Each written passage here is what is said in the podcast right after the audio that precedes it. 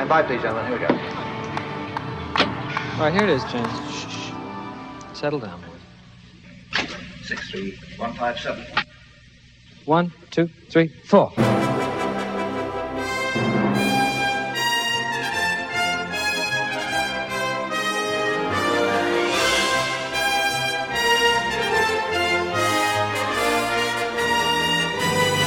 Everybody, it's Scott Weinberg. Welcome to a bonus episode of 80s All Over, uh, recorded exclusively and especially for our patrons, our de- devoted donators, call it what you will, uh, and have some mildly bad news. My illustrious co-host, the great Drew McWeeny, had a small but not serious uh, problem, pulled his, threw his back out.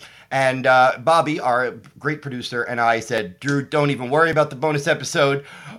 I'm going to step up and do it all by myself. But no, not by myself. Finally, after two and a half years of episodes, we finally have the one, the only, the movie geek, Star Wars addict, music genius, Mr. Mr. Bobby Roberts. Dude, come on. Everybody, Okay. everybody right. should get an intro. Everybody should deserves an intro like that. No, no, no. Our- I- I agree. I'll, I'll, I'll agree with it, and I will say thank you. I won't do the thing that uh, so many people of our generation do, which is as soon as you hear a compliment, you immediately throw up as many shields as possible to try and ward it off, as opposed to just accepting it like a normal human being would and being grateful and thankful. I've said it many times on my Twitter, and Drew and I have said it on the show many times. If it wasn't for your skill, 80s All Over would sound like a two hour phone conversation. And that might be fun, but it would not be a good podcast. So, to, uh, to all our listeners out there, if, uh, if you love the show, hit Bobby Roberts PDX on the Twitter and thank him because he makes it magic. He really does. Well, thank Um, thank you for that. But before you do that, uh, make sure to send, uh, like like you just mentioned, a uh, uh, a get well note to Drew because back back problems are the worst. You, I, it, being able, not being able to move. Period. Knowing that. Uh, the merest twitch of your body is going to send waves of agony up and down your spine is hell. we were we were we were kind of uh, not panicking, but we were getting down to the wire. We were going to do another mailbag episode. Then we thought maybe we'd do a commentary, and then I thought, well, why don't I? Why don't we focus on Bobby's wheelhouse? Bobby, if you don't know, is a phenomenal DJ. He has uh, a whole series of albums called Geek Remixed, and that's how I first became friends with Bobby. Is I wrote an article about his work for Cinematical, and uh, I still to this day absolutely love it. If you like 80s, 90s, and contemporary movies, TV themes mixed with the ultra funk. You have to Google Geek Remixed and listen to those albums. Thank us later. So then I thought, Bobby is a music guy. What can we do for this bonus episode? Music oriented. And I said, Bobby, let's have a draft of our top 10 80s soundtracks. Now, Bob, as a music guru, why don't you explain to our listeners who might not know the specific difference between a soundtrack and a score? Uh, the soundtrack, I, there's really not too much of a difference. The soundtrack is what gets released uh, in the stores. Uh, this is how I've always broken it down. Um, a soundtrack can be uh, a film score, or at least selections from a film score. Most often, you don't actually get the entirety of a film score released simply because there's so much of it that is like you know incidental music underscore uh, themeless just sort of stuff that plays underneath action that if you actually put it on an album uh, even people who enjoy this sort of music would be like why why is this here? Why am i listening need to the this? incidental plinking down the hole? And, and I'm glad that you said it because the simple answer usually is, oh well, a score is an album of the of the orchestral score, and a soundtrack is an album of singles that are on in them and that is kind of in a in a in a in a very flat way that is true. But your way is like every film has a soundtrack. You know what the soundtrack is in a film? It's everything. The music the sound design the dialogue that is the soundtrack. The score is what the the composer brings Yeah, and and sometimes and sometimes the soundtrack and the score do intertwine. Like, um, you can have a movie where you know I'm just pulling a name out of a hat. Like Jerry Goldsmith sat down and composed an orchestral score for something, but as part of that score, there are still you know bits of pop music. John Barry was really good at this with the Bond movies, where he would compose a score and he knew that there would be a pop act coming in to sing the intro, and what he would do is work with that pop act to sort of of interweave the melody from that pop song into his score. Um, and so you would have a blend of the two. So sometimes, even on those original score soundtrack albums, you would still have a pop song or two uh, sort of layered in. So, I mean, soundtrack and score, typically those phrases are, are kind of interchangeable. Uh, and if you say soundtrack and you mean score, uh, most people, unless they're really pedantic, aren't going to call you on it. They just want to they just want to get ahead to talking about the music, like we're about to do right now. A, clearly I picked the right topic for this for our guest host, uh, uh, and B. eh, eh, They still do it to this day. Bond fans will notice that in the score, uh, you know, the the, uh, the the the opening theme song to any Bond movie is a big deal. That's like part and parcel of the whole Bond experience is who's doing the song and and what will the opening look like and and you'll always hear any whoever composes a score for a James Bond film generally manages to wend that that theme song into the score somewhere and that that always is fun. So, for the sake of this podcast episode, we're going to say that soundtrack is either a collection of songs or an album that is mostly songs. Um, and Bobby, if you would uh, like to get us rolling with your, well, this will be number 10, but we each did five. So Yeah, we, we each pick five. Eventually, we're going to end up at a list that is that is ten, and we're probably going to trip each other up because I would imagine one or both we, yeah, of we, us. we have not checked these yet, just like we do with Drew. We have not double checked these. And I would like to send a shout out to uh, another partial inspiration for this whole podcast episode is Edgar Wright's wonderful Baby Driver, which has such a such, a, such a wonderful job of incorporating music not only into the like songs into the score, but into the attitude and the vibe. And I can just just give me a few words as a music geek, Bobby. Give me your thoughts on Baby Driver. Oh well, Baby Driver uh, hit a particular sweet spot for me. Uh, like you, like you mentioned, I'm I'm a guy who uh, spent a lot of his free time uh, throwing break beats and, and 90s style hip hop production at at soundtracks and scores and, and TV themes and all that stuff for a very long time in the 2000s. Um, so to watch a movie whose entire aesthetic is built around essentially the same sort of thing I had been doing for about 10 years. And then to watch the film as it was playing, right around like the 35 minute mark, start to remix itself as it is running. Like, even if he hadn't executed it well, um, and he executed it brilliantly, um, that would have worked on me like gangbusters no matter what. The, the fact There's that the stuff in that at- movie that I don't even get because I'm kind of a neophyte when it comes to music. I know what I like, and I know it's hard to do good music, but I would I'm not able to articulate what you just said about the music, and I get exactly what you mean. Uh, the way the music kind of doubles back on itself. I can't wait to see Baby Driver again. It should be on Blu-ray soon, or it is it is now maybe. I don't know. By the time you hear this, it might be tonight. well and, and my and my thing is like it, it's a film that um it's a good thing that uh technically it works exactly the way it's meant to and that it does all all the tricky formatic stuff that it's doing as well as it does because I do believe that like on an emotional level it's probably the least of Edgar Wright's films which probably it probably says something about the fact that it's the most successful of his films domestically is the one that actually packs the least amount of punch but is the flashiest Yeah, I would say emo- oh, we're getting off on a tangent here, but maybe emotional punch. But I think in some ways, I think it's one of his best movies. I I, I do like the stuff. I do like his uh, you know Nick Frost stuff a little bit more. It's just a little warmer and goofier. But I'm I really I think Baby Driver will hold up uh, to the standard test of time. And let's just let's just get rolling. What's your number ten? What's your number five?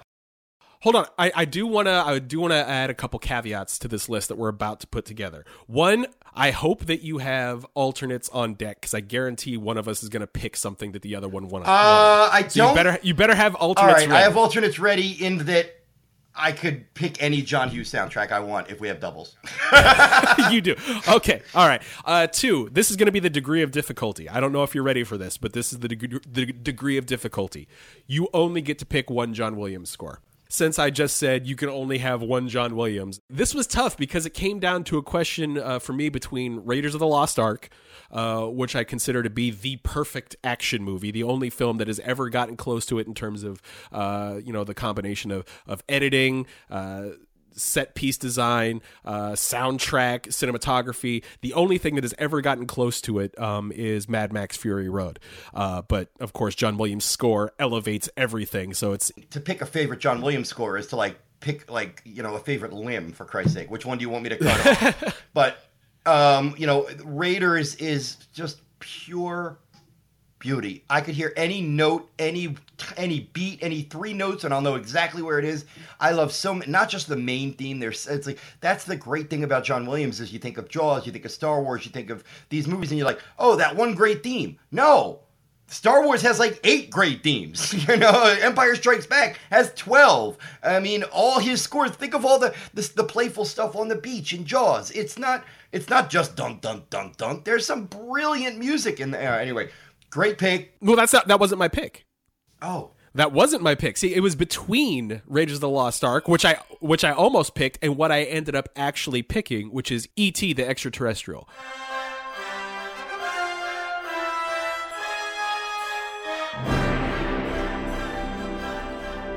Son of a bitch bastard! You eat the John Williams double twist.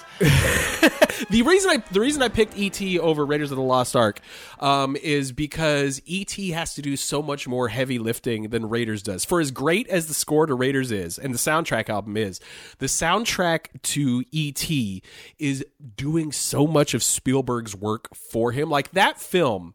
I mean, it, it, it's a great film, and it's a great entry into Spielberg's uh, filmography.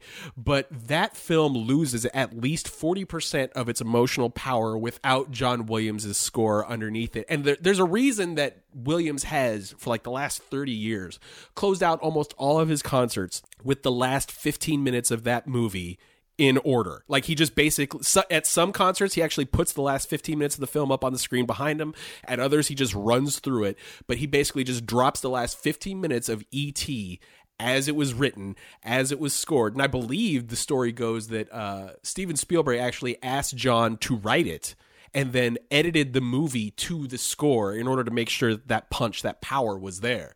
Um, and it's seriously some of the most uplifting, musical, magical stuff he has ever written in his life, which is saying something talking about John Williams. So that's why I ended up having to pick E.T. because it's not just the sugary saccharine stuff that you remember. There's some dark, you know, close encounters y stuff in that score. It's a really rousing score too. It's a little bit creepy when the kids are getting away, and when they do finally get away, like that whole bit where the cops are chasing them, the agents are chasing them. A lot of people don't remember that whole sequence is fantastic. There's like there's great like cross cutting between action and and and you know uh, f- action in the fore and background, really cut well, close, and really cool stunts. That whole chase is great, and that music is it's like playful but also slightly serious because these are kids who are into some serious business. They're not messing around about this. there are moments on the score in which uh, he gets sort of scary and ho- like like when ET is basically a white desiccated dog turd. You know that sequence. Oh God, yeah, dude, it gave me nightmares. You don't gotta tell me. The twice. music underneath that, like a lot of people don't quite notice it on first or second listen because ET is so disturbing in those seconds. But if you go back and you listen to the soundtrack during those moments, like John Williams is helping you out quite a bit because there's some weird, dark nastiness to the score. there. That's the difference between that's what because any any film fan can tell when a score is um cumbersome or or intrusive. That's the word I'm looking for. I, I- you know when it's like, oh, I should be scared here. Dun dun dun dun. Like that to me is the dumbest, dumbest, dumbest version of John Williams. John Williams would never lead you that way. John Williams would take you in the other direction and then put a dark little thread underneath it and then bring you back to the scary. I mean, oh, he's just he's just the, he's the best ever. We're, I'm grateful to have grown up on John Williams scores, like um like any like my somebody of my dad's age would have grown up uh, on Bernard Herrmann or somebody else. I'm just grateful to, that I've gotten to witness all that. Um, now, my list, uh, I did a little rejiggering while you were chatting because I realized that you have chosen more maybe score oriented, where I kept mine to strictly soundtracks, uh, meaning multiple songs. Like, oh, like to, when I was in the 80s, to me, a soundtrack was the mixtape. Uh, I, I cheated on my first one. I had to choose a musical, obviously, because. So, what did I choose, Bob? What, what musical did I take? 1986. Oh, 86. I did not Yeah. think that was the musical you were going to pick because I got one on my list. Uh, and I might. Little Shop of Horrors. Missy Moore. That's a great call. Feed me all night long. Huh? That's right, boy. You can do it. Feed me, Seymour. That is a oh, great call. man. It, uh, if you want to talk about gateways, this movie opened me up to a what a musical for me. You know, there were some I, I liked Grease, but I was too young for Grease, so I didn't really get it. And you know, there were other musicals where I liked certain scenes and certain uh, musical numbers, but then was bored throughout. And then I finally like, oh my god, here's a musical that I I like every moment of this, even this sweet romantic stuff. I'm cool with that, you know. It was such a revelation for me that that you know it wasn't just that it was a musical in my wheelhouse, and it was also introducing me to uh, you know new things that like I didn't know much about R and B before I but I was 15 or 14 when I saw it. Um, and, and I love those three girls, the Greek chorus girls in that movie. And they were they're so great on the soundtrack. Every song on that uh, that Skid Row, it's somewhere that's green, and suddenly Seymour. It's just beautiful, and it is kind of a cheat because the soundtrack is you know mostly based on a on a stage uh, uh, score. But fuck it, my list. That is not a cheat at all. And uh, interesting little uh, trivia note regarding the uh, the doo wop Greek chorus. Uh, Two thirds of that Greek chorus ended up being the uh, the female leads of television sitcom Martin. I know Tichina Arnold was one. Who was the other? Tisha Campbell was the other one. I Uh, can't wait to revisit this movie with uh, with Drew in a couple of years. It's just uh, I'll just uh, to just to use the pedantic. If you've never seen Little Shop of Horrors, stop what you're doing and put it on now and thank us later. You will have a ball. The special effects are great. The cast is great. We won't even tell you what great comedians have cameos because it's more fun as a surprise. No, no, we probably should because there's. I doubt there's anyone listening who. I'm, I'm going to say it like this. There's probably a good 25 to 35% of our listening audience whose introduction to both Steve Martin and Bill Murray happened in this movie. oh, that can't be. Okay, fair enough. and what a crazy introduction, especially to those two comedians in this movie doing what they're doing. Like, that's nuts. All right, what's your second pick? All right, well, my second pick, uh, I want to make sure now that I beat you to it because when when you said musical, I thought I'm going to cut you off right now. You took my number one. I bet you I did because I'm picking the Blues Brothers. Damn it!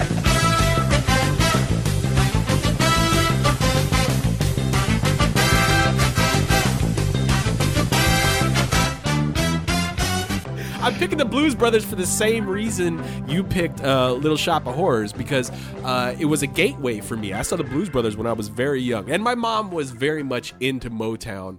Uh, so when I was growing up, like I had the sounds of Stevie Wonder and Marvin Gaye, uh, you know, the the Supremes, all those great Motown acts. Those were sort of just bubbling around in my uh, in my music DNA when I was four or five years old, and just starting to f- realize what music could be. And that was right around the time that I saw the Blues Brothers uh, for the first time. So like getting a sense of where, like you know, the Stax era R and B, that sort of stuff, the the old blues that that R and B was built out of. I didn't really get a sense of it. And, and granted, being introduced to that via uh, a pair of Saturday Night Live comedians isn't maybe the most ideal way to be introduced, but an introduction is an introduction. No, I think it's a beautiful introduction. That's exactly how it should be done. It's these guys are these are a bunch of white guys who are doing music that was created by black artists, and if they're going to go out and make a film that celebrates this music, you damn sure better include those black artists. And they did. They're they're everywhere in that movie. And the great thing about Blues Brothers is I never, as a kid, I was indifferent to the musical numbers. Fun,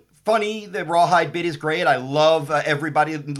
But to me, it was all about the dry comedy, the chase, the explosion, the mall, you know, Carrie Fisher with the rocket launcher. And then I must have been my fourth, eighth, twelfth time seeing it in my 20s, where I just said, not only do I love this movie for, since I'm a child, but this is an accomplished musical. This is a really cleverly put together musical. There's like they had to chart out where can we get musical numbers that would actually fit the plot and not have them they want them to be germane to the plot. It's not a musical where everybody drops what they're doing, starts dancing and you know, it's like some huge number and uh, they they incorporate it into the story and every single note is perfect in this movie. I absolutely love it. Uh, this was your pick, though, wasn't it? Yeah, it, it was my pick. Like, um, I, and I wanted to ask you this about Little Shop of Horrors, and I'll ask you uh, this about Blues Brothers as well. But is there like a specific single song that stands out above the others for you? Well, you know, everybody gets those.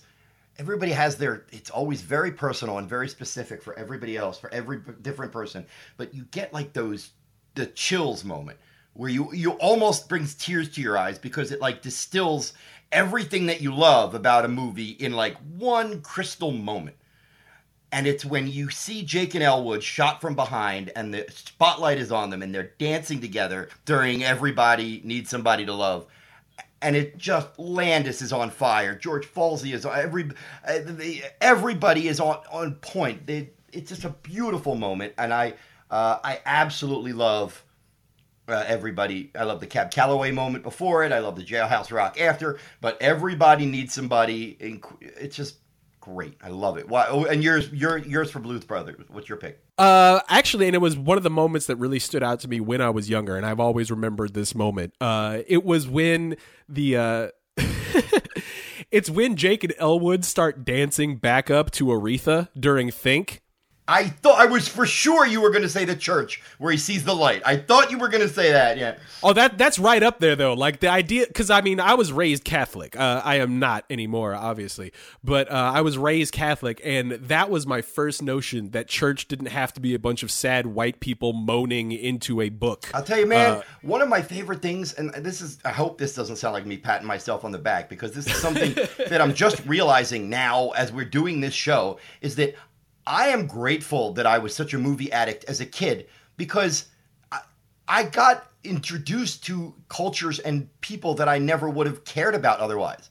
Like, I does it seem strange that a nine year old boy was like obsessed with Nine to Five and Blues Brothers? Those like but like these movies like put lessons in my head that I haven't thought about in 30 years and I realized that you know uh, watching stuff when you're young that is inclusive and represents other people that aren't like you is so healthy. It is so important. It is I'm grateful to my parents for letting me, you know, roam free because I, you know, uh, I would watch anything and um so yeah, I mean that's that. I think that's one of the most important things about nostalgia is you look back and go, you know what?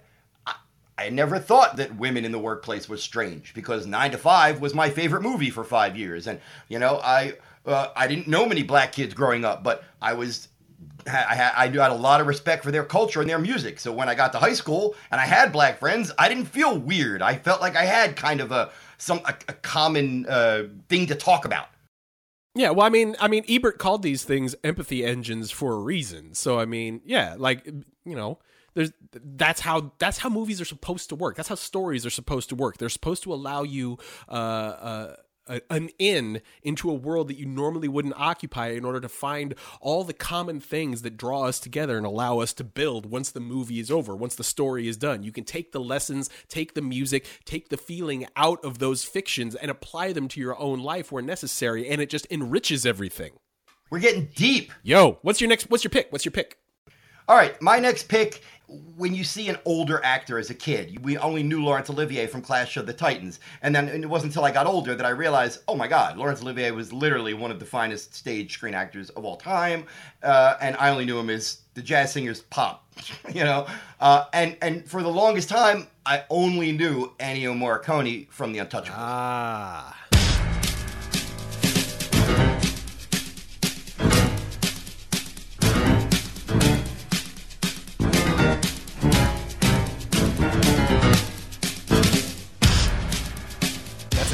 Great pick. I, that theme uh, jumped out at me the first time I watched the movie. that opening credits, da-na-na, na-na. Yep. Oh God, it's so beautiful, and it's got like the the, the, the the scene where Sean Connery is spoiler down the hall, and and uh, the scene with the, the baby carriage in the spoiler, and oh my God, there's so much. There's this entire score is just beautiful, and what I love about it is it's got like an attitude. Like the Al Capone theme has an attitude. The Eliot the Eliot Ness has like a heroic swagger. The uh, the Jimmy the uh, Sean Connery theme has like a stately classiness to it. Uh, it's just uh, rousing, exciting. Pa- uh, the stuff with Patricia Clarkson when the movie finally slows down, gets a little bit sweet. The music there is very touching and warm.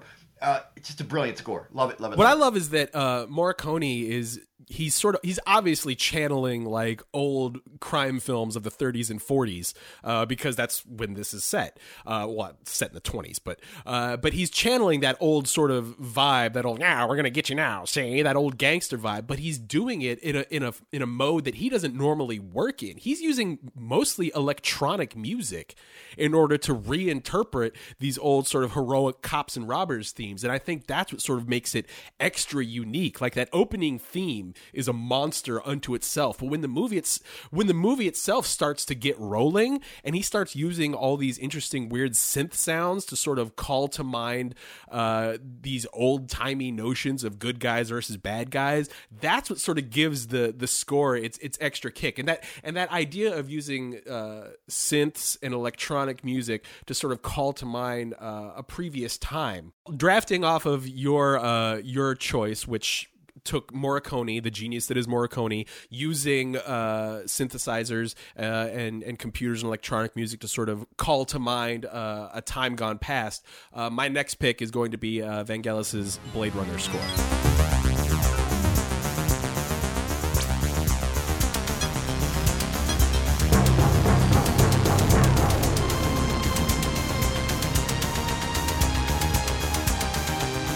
Which is interesting because uh, Blade Runner 2049 just opened as as the time we're recording this. I haven't seen it yet, Uh, but I, I, ha- was, you- I was going to ask you, but you haven't seen it yet. Uh, Hans Zimmer evokes, in my opinion, Vangelis very well. I don't know. Um, other other fans may think it's a little much or not enough. I, I think he does a really cool job of setting his own score, but also paying homage to that that brilliant Vangelis. No, score. yeah, I, I made sure to listen to the soundtrack, and again, I haven't seen it in context, so I don't know uh, how it fits in the movie. you, what'd you think of it overall? Uh, I thought Wallfisch and Zimmer, and according to Zimmer in an interview he gave recently, the score is actually mostly Benjamin Wallfisch's. oh, okay. Um, my friend Mike Russell, who's also a very well-known film critic and, a- and a cartoonist, uh, he described. and what we call in the Hebrew language a mensch. Love Mike Russell, really nice guy. absolute mensch. He described the the Blade Runner score because he and I are are score junkies and we'll frequently email each other about this stuff.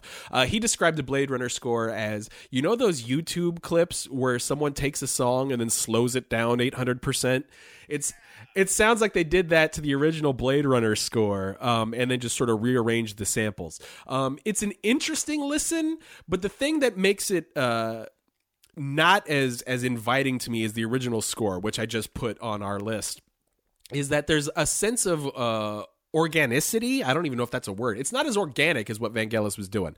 Uh, th- Vangelis basically improvised the Blade Runner score uh, in one go. Like they would send him scenes, he would get behind like his 15 different keyboards and synthesizers, and just sort of whatever came to mind came out through his fingers, and that's what ended up on the soundtrack. So even though he was using 100% electronic instruments most of the time, uh, the score felt alive in this weird way, especially at the time. So the fact that he's trying to ape like film noir for an 80s film about a, a future in which everyone's leaving the planet and all that's left are rogue robots and low-life assholes like Rick Deckard.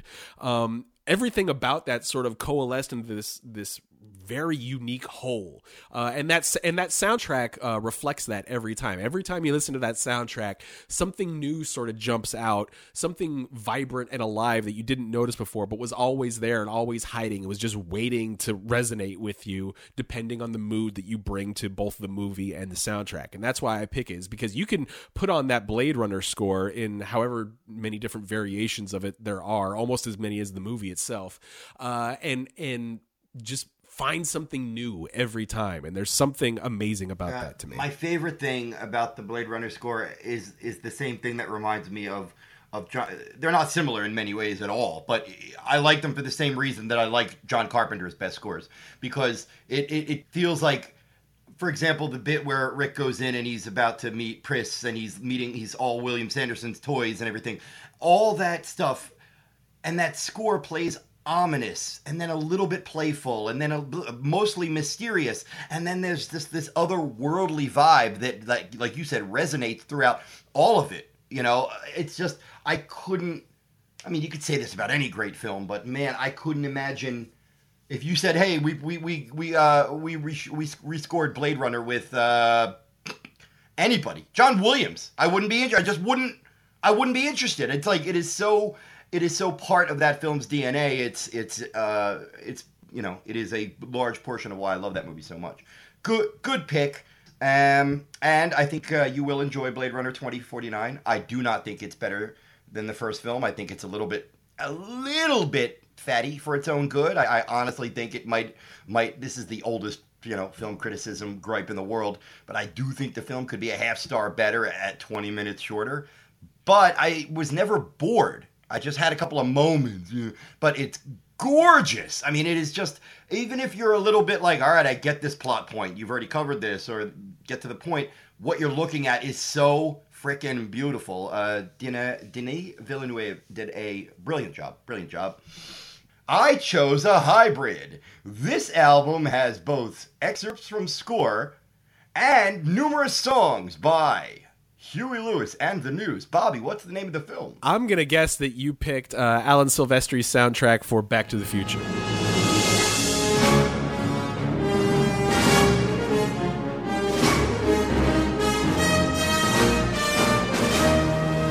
It's it's in like a, a, a certain film fan's DNA. Basically, it's right up there, and it seems sort of blasphemous to say it, but it is. It's right up there with with Star Wars and Superman to the point where people, for the longest time, uh, just sort of automatically assume that John Williams did it. Right, and, and it used to always bug me as a younger movie nerd. I'd be like, you know, not everything is James Horner and John Williams and you know Jerry Goldsmith, and then it's a, you realize it's a compliment when somebody says Back to the Future was John Williams. What they're saying is that is such a, a wonderful, iconic score that it must have been done by John Williams. Well, and, it, it, also not. it also didn't help that in the early days of uh, file sharing, when uh, youngins were first starting to figure out how to steal things on the internet, um, if anything was a movie theme, it was labeled John Williams. Sort of like if anything was like a heavy metal remix, Metallica, I'll put quotes around it. Metallica must have done it. That sort of thing, you know.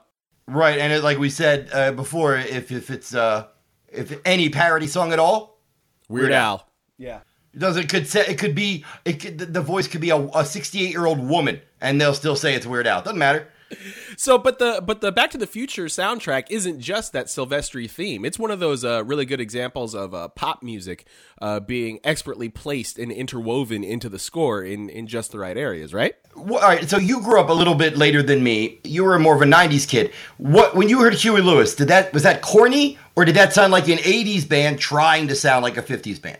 Uh, it was all of those things. It was corny and an '80s band that was harnessing uh, the the sort of uh, feel and style of doo wop for their own bar band purposes. Um, I'm not. Yeah, I, I mean, I was born in '77, so I'm more of an '80s. kid. Oh, okay, you are. You're right. I thought you were a bit older, a bit younger than that. My bad. Uh, but no, the Power of Love, uh, divorced from the movie, uh, Back in Time, and the Power of Love are two of Huey Lewis's best songs, and the fact that they happen to be used so well. Uh, in this movie is great because it would really suck if it just turned out to be like this wonderful movie and you just hated that key song. Oh, and it just everybody else likes it and it just doesn't work for you. Well, and it's But, it's uh, funny that like at the time, I think the production was just trying to find a, a very big pop act, which they did because Huey Lewis and the News was a huge pop act in the mid '80s. Right, but what I was getting at is like that he was kind of like light like how do I explain it? He was very middle of the road, like Right, it was almost cornball pop for I mean my it wasn't my parents kind of band. It was for young people, but it was kind of that corny band for like for young people. They were the corny the cornier version of the Cars is what Huey Lewis and the News were. No, that's that's a that's a really good way to put it. And for they're basically a middle of the road band that overachieved for a good two to three years, and that seems like the perfect uh, soundtrack for the life of Marty McFly, who was a very middle of the road schmuck who overachieved thanks to uh, Doc Brown's Flying DeLorean. Yeah, and and like you said, his the the the fifties mixed with the eighties vibe really fit thematically with the movie because it uh, obviously has one leg in the eighties and one leg in the fifties. So uh, yeah, I love the I love the theme. I love the score. Uh, I mean, it's got it's, the soundtrack itself has some Eric Clapton, Lindsey Buckingham, Etta James. There's some really interesting people. Of course, Marvin Berry. That whole that whole bit uh, that's on there. So yeah, Back to the Future is my pick. Bob, what's your next? Um, I'm kind of gonna draft off what you just did with uh regarding the uh the, the way the 80s the 80s were the decade of taking films and almost using them as a, a selling point for their soundtracks Oh yeah, like a, a feature length rock video sometimes. yeah, the, the 80s was the decade where that relationship sort of got inverted. Uh, and movies were basically being greenlit uh, for their ability to sell soundtracks. Uh, and that's how you end up with films like uh, Top Gun. Uh, I mean, that's that's overstating it for Top Gun. Right. No, no, but it is very. It was a. It was its own giant industry when you had, particularly a Bruckheimer or any kind of big Paramount release. You know, the the Beverly Hills Cop soundtrack was a huge deal. That was a big, big seller. Ghostbusters. Yeah. Yeah, Ghostbusters, Flashdance. Uh, But your pick now is is based, I believe, in a musical, which makes it, I think, more interesting than just a, a, a traditional soundtrack. What is that film? Oh man, well, I mean, if I'm going to step into the waters that, that you've been waiting in all show long with these uh, these pop compilations, uh, I'm gonna go straight to the source, to one of the single best musicians that ever lived, not just in the 80s, but ever lived. Period. Uh, and I'm going straight to Purple Rain.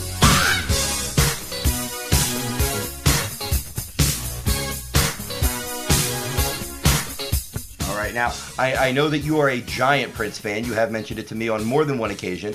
I was never a huge fan of Purple Rain, and I still, I'm, I'm hesitant to say, but I got to be honest, not a huge fan of the movie.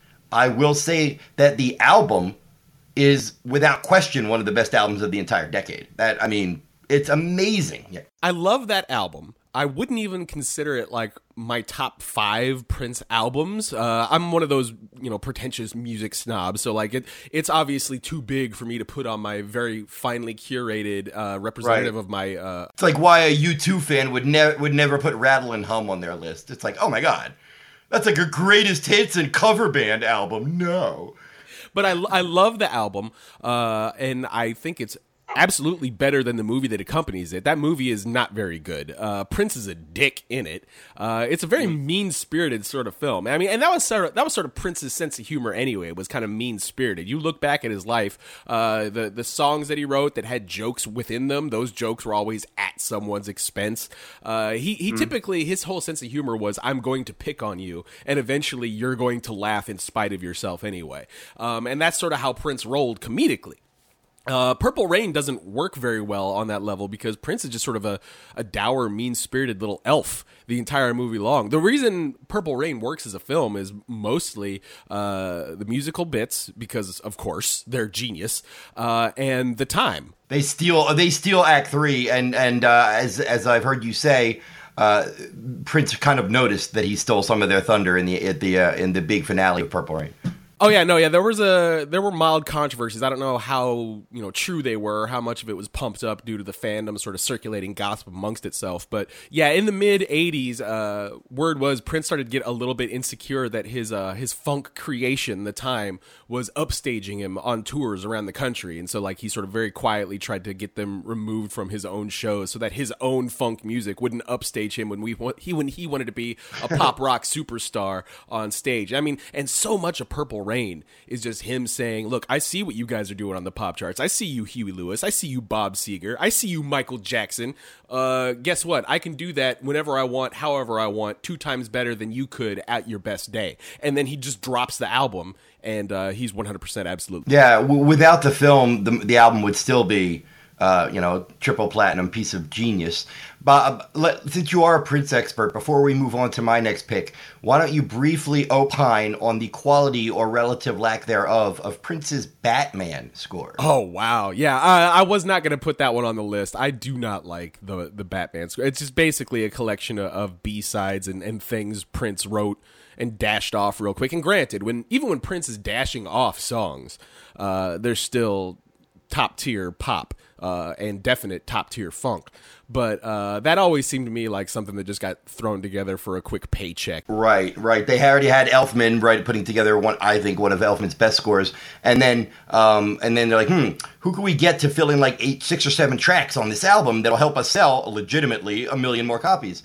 And there's some pretty cool stuff on the. I don't love the score or that that, that album overall, but like Batdance, I had that single. Oh, I did. Electric Chair and Party Man are the two songs from that soundtrack that uh, I end up going back to.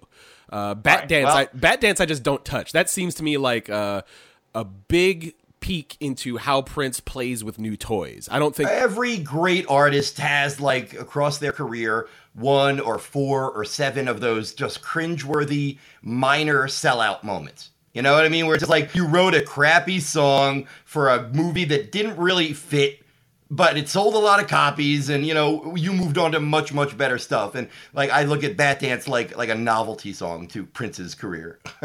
And I think it's cool that you brought up the uh, the Batman soundtrack uh, period because I don't think it's going to show up on either of our lists. But it, we should mention that uh, Danny Elfman, uh, his work on the Batman soundtrack, uh, that's that stuff is legendary. I mean, people are still sort of uh, measuring themselves against what Elfman did, and that might be one of Elfman's best scores, if not his Oh, yeah, best. I think virtually every uh, superhero movie from like when the resurgence with Blade and the first X Men, all throughout the when when Marvel had farmed out all their product to different studios, and then uh, DC had started, uh, and they were getting smaller, independent.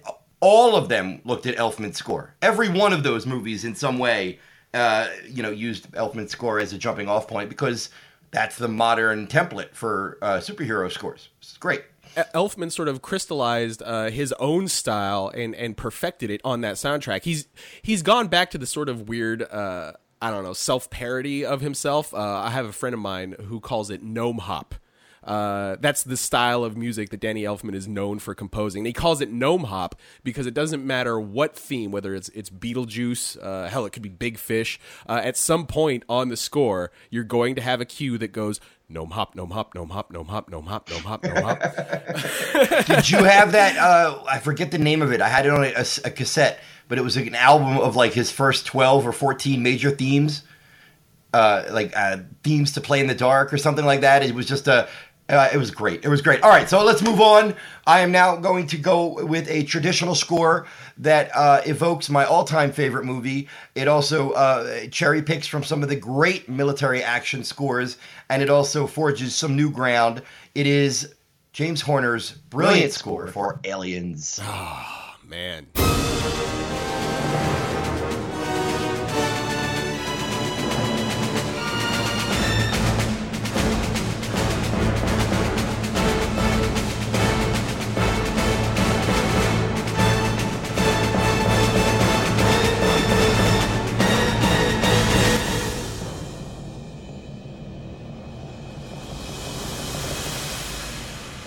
That's a great score uh, because it's sort of it's sort of like the uh, the pinnacle, like we were just talking about with Elfman. It's sort of like the pinnacle of Horner's uh, early scoring career. Like he puts all the pieces together perfectly. Now, yes, uh, there are a lot of score nerds listening right now who know that Aliens was basically built off the back of Star Trek II: Wrath of Khan, which is basically built off of Battle Beyond the Stars. Horner kept going back to his old stuff and then sort of uh, you know reformulating it and repurposing it for the new movie that he'd been, you know, he, he had it thrown into his lap by James Cameron. It was like, you've got, I don't know, six weeks, maybe three weeks, who knows? Crank me out a score that I'm going to yell at Yeah. you for it.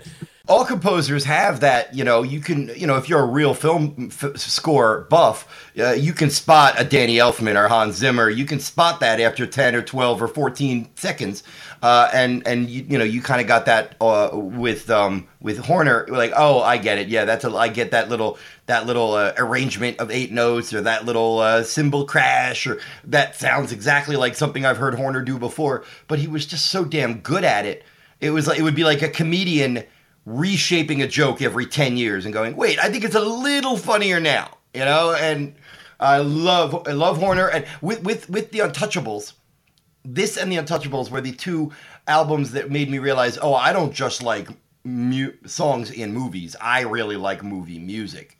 I was about to say, was this one of those albums where you sort of found yourself surprised that you kept like reaching over to the to the record player or the CD player? Uh, Uh-uh, uh-uh, Bob. It, I had a large boombox, uh, and it was on top of a shelf, and I had one of those, uh, like it's probably the size of a microwave. That wa- was uh, that that, that uh, flat thing that held what sixty or eighty-five cassettes, and it, had, it looked like that like wood stain on it and everything. I think I had two. I think I had two of those actually.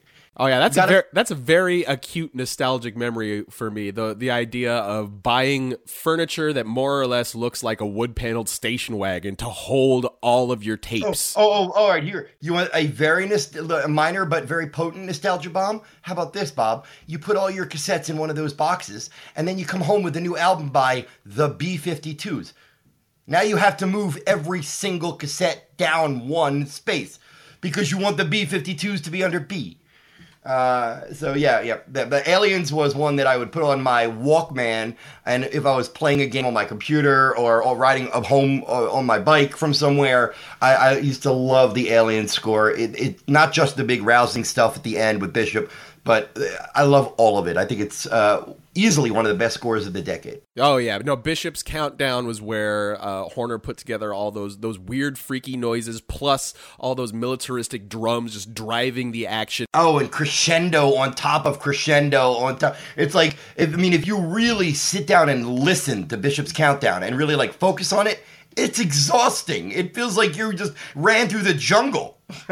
No, you expect your house to cave in on you, uh, and Lance Henriksen, if you're lucky, at the very last second, to fly over in a helicopter and pull you up himself. Like that's Oh, how that track. The quieter moments, you know, the the earlier bits where they're like, uh, uh, you know, the, the very early stuff where they're uh, searching the, the shuttle for her. Well, uh, then all the, the the subtle militaristic stuff with the um with the Marines on the ship, which is like you get these little clacks, these little little uh, little notes on the that remind you, hey, these are soldiers. There's action to come. But mostly, it's all just interesting.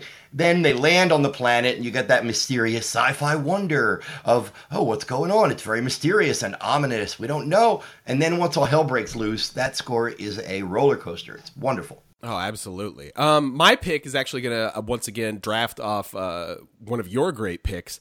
Uh, I'm going to move from the sort of militaristic, driving, masculine sound uh, that you were talking about with Aliens, which is funny considering Aliens is entirely about a mother kicking ass to save her adopted child, essentially. Uh, and I am going to, uh, for my next pick, and my last pick actually, one of the most beefy titanic, monstrous, behemoth music scores of all time, not just the 80s, but of all time. A score that, if you listen to it, puts hair on your chest. And actually, the hair on your chest grows little biceps, and those biceps grow oh hair. Oh my god! If you say packs. Beatlemania, I'm gonna be so angry. I'm picking Basil Poledouris' score for Conan the Barbarian. Oh.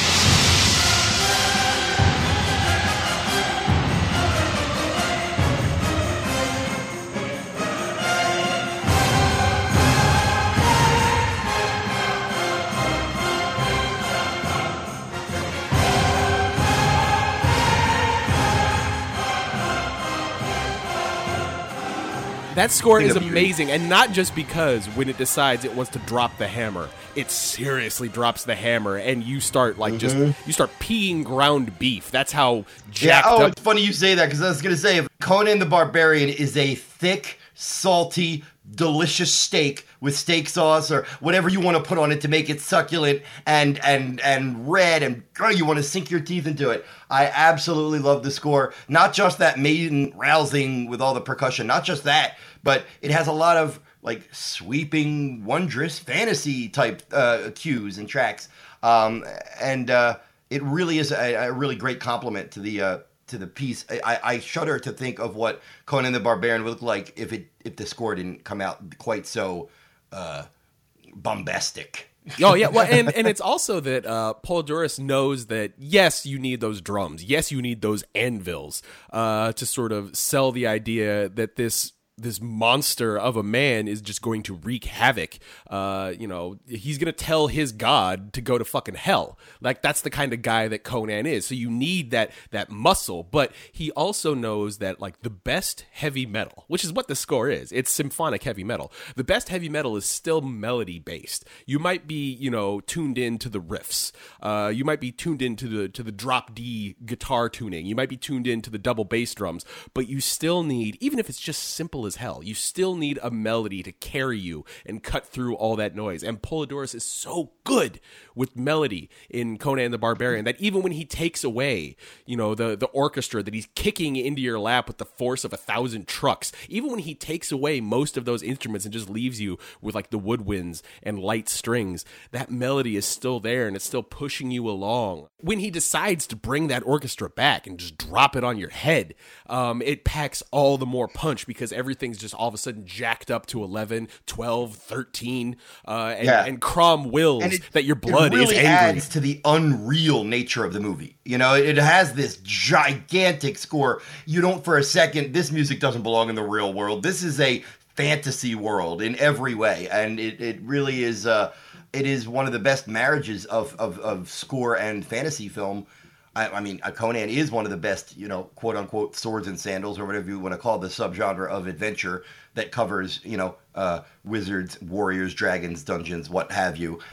It's a great movie and this is a f- brilliant score. It's a good choice. And like you said if you have a young boy say like 11 or 12 and you're wondering hey, i wonder when my son will hit that puberty area put this movie on and wa- and see if like talk to him two hours later and his voice might sound like that you won't even have to check his voice. Basically, see if a f- a pair of fur-lined boots has sprouted over his feet while he's been watching, and you will know that it has worked on him correctly. Like Uh, of course, that is not to say in any way that women would not love this score and or this movie. Just that it is very testosterone, and uh, I I think that's one of the reasons that men respond to this film so much.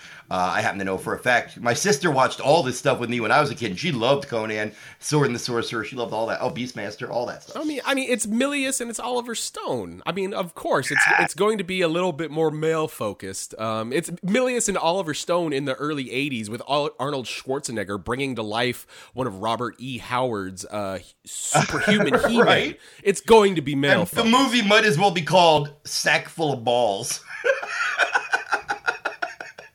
all right. no, what is your last pick, Scott?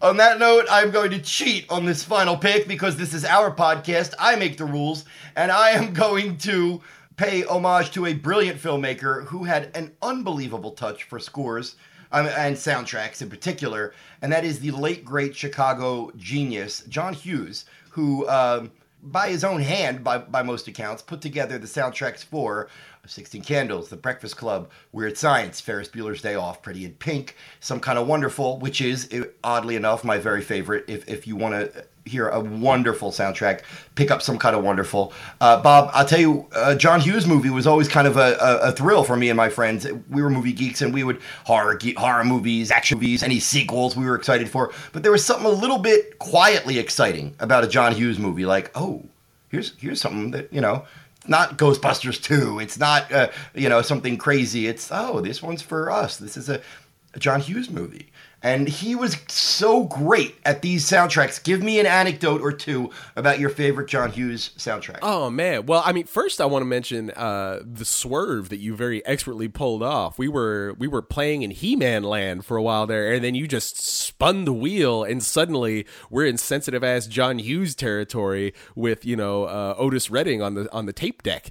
Uh, I what I really loved about John Hughes is that the idea of uh, oh she's having a baby. Sorry. I wanted to make sure i got them all in the list in one simple list for our listeners. But the she's having a baby soundtrack is also amazing and that is the soundtrack that introduced me to kate bush. And i would not i don't think i might have not heard of kate bush for another 5 8 12 years were it not for john hughes the thing with John Hughes that I've always appreciated is that the idea of pop song as a film score uh, really got solidified by uh, George Lucas uh, with American Graffiti. He sort of put the the pin in that idea. He was like, "Boom! This is what it looks like." yeah when you, the, when do- the jukebox approach kind yeah, of yeah and and and John Hughes, out of any other filmmaker, was the only other one who sort of took that ball and ran with it as well. Um, and that's a huge reason why his movies work like they do. Um, he sort of took that lesson from American Graffiti, took it to heart, and started writing movies around it. And he's obviously a, a vastly better writer than George Lucas is. So his looks at uh, American teenage culture in the '80s uh, packed just that more punch. He's a better mixtape maker and he's a better writer, and that carries a lot of his films. Like for me, uh, I mean, it's it's very cliche, but how can it not be? Uh, uh, oh yeah, by Yello in Ferris Oh, yeah. Bueller's Day Off. Like that Yeah, pull, part of it- that pick is just it's great. That that I song was is Ferris Bueller. with that song, and uh, put a pin in that. What I find really interesting is not only did John Hughes have a great ear for catchy or or uh, bittersweet or tragic or poppy songs, but a lot of the songs feel like part of the screenplay. They feel like he like he found that the lyrics. Not only did the music fit, but it, it really felt like the in, in many cases the lyrics fit. Like listen to the lyrics to Pretty in Pink. That fits that movie. Um, and and uh, my favorite one of my favorite little trivia bits about the John Hughes. So we rattled them off, right? They were there were sixteen candles, Breakfast Club, Weird Science.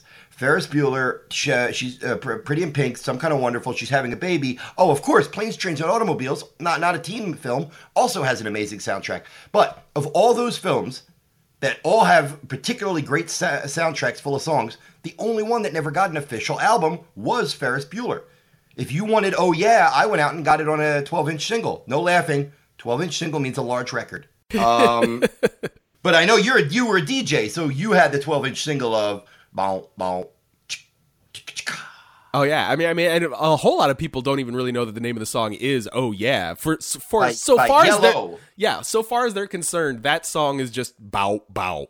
Like it might as well just be called bow bow because that's and all you have to do is say bow bow in a room full of movie fans, and someone within half a second is going to go chick chicka chicka.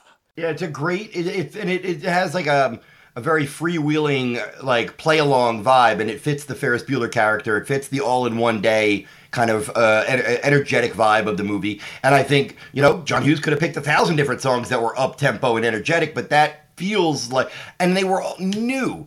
Like these were songs that were new to American teenagers. You know, I guarantee you, when I heard this woman's work on "She's Having a Baby," I went, "Oh my God, what a voice!" And meanwhile, people in Britain ten years ago knew that. I didn't, you know, like thank you, John Hughes. I didn't. There was psychedelic furs. I don't think I ever would have heard of them were it not for Pretty in Pink. There's there's some great stuff. Dig out all those soundtracks if you just want to get uh, an earnest, legitimate taste of the '80s. not saying every single song is great, but I would say that every one of those soundtracks is at least very good. Well, and I think we put together a pretty good list here. Uh, I think Yes, you and I teamed up and, and put- yeah, we put together a pretty essential list of what the '80s sounded like and, and what you should look at and and pour into your head. And then, of course, like you and I have both done with many of our picks uh, over this over this show, uh, use that as a jumping off point. Go searching for more stuff. Don't just be satisfied with having that one uh, new album in your collection. Use that as a springboard to go find more stuff and and, and pull it into your sphere. If uh, and also since we barely scratched the surface of this, uh, once Drew is back up on his feet, Bob, we're gonna have you back for another bonus episode, so Drew can contribute five or ten of his own picks, and and I can also contribute five more picks because I said the rules mean nothing in this dimension.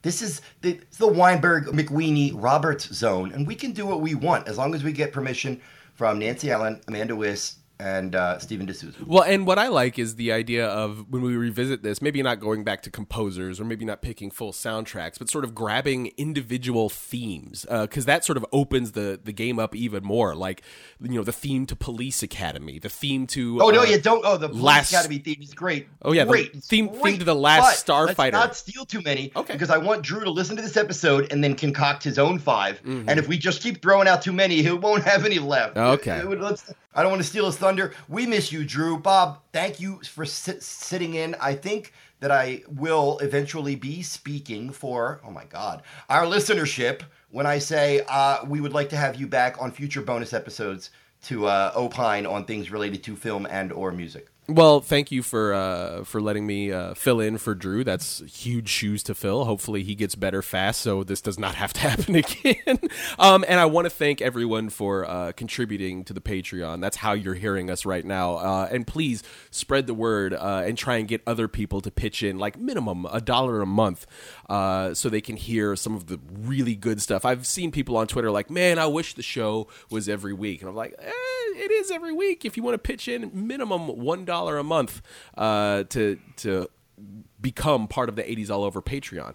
Uh, so please uh, try and spread the word. Try and get more people on board. You guys are the reason the show still pushes ahead and you are the ones pushing us ahead. You are the fuel for the mighty engine that is 80s all over as we try to complete this five year mission. Yep. Thanks all.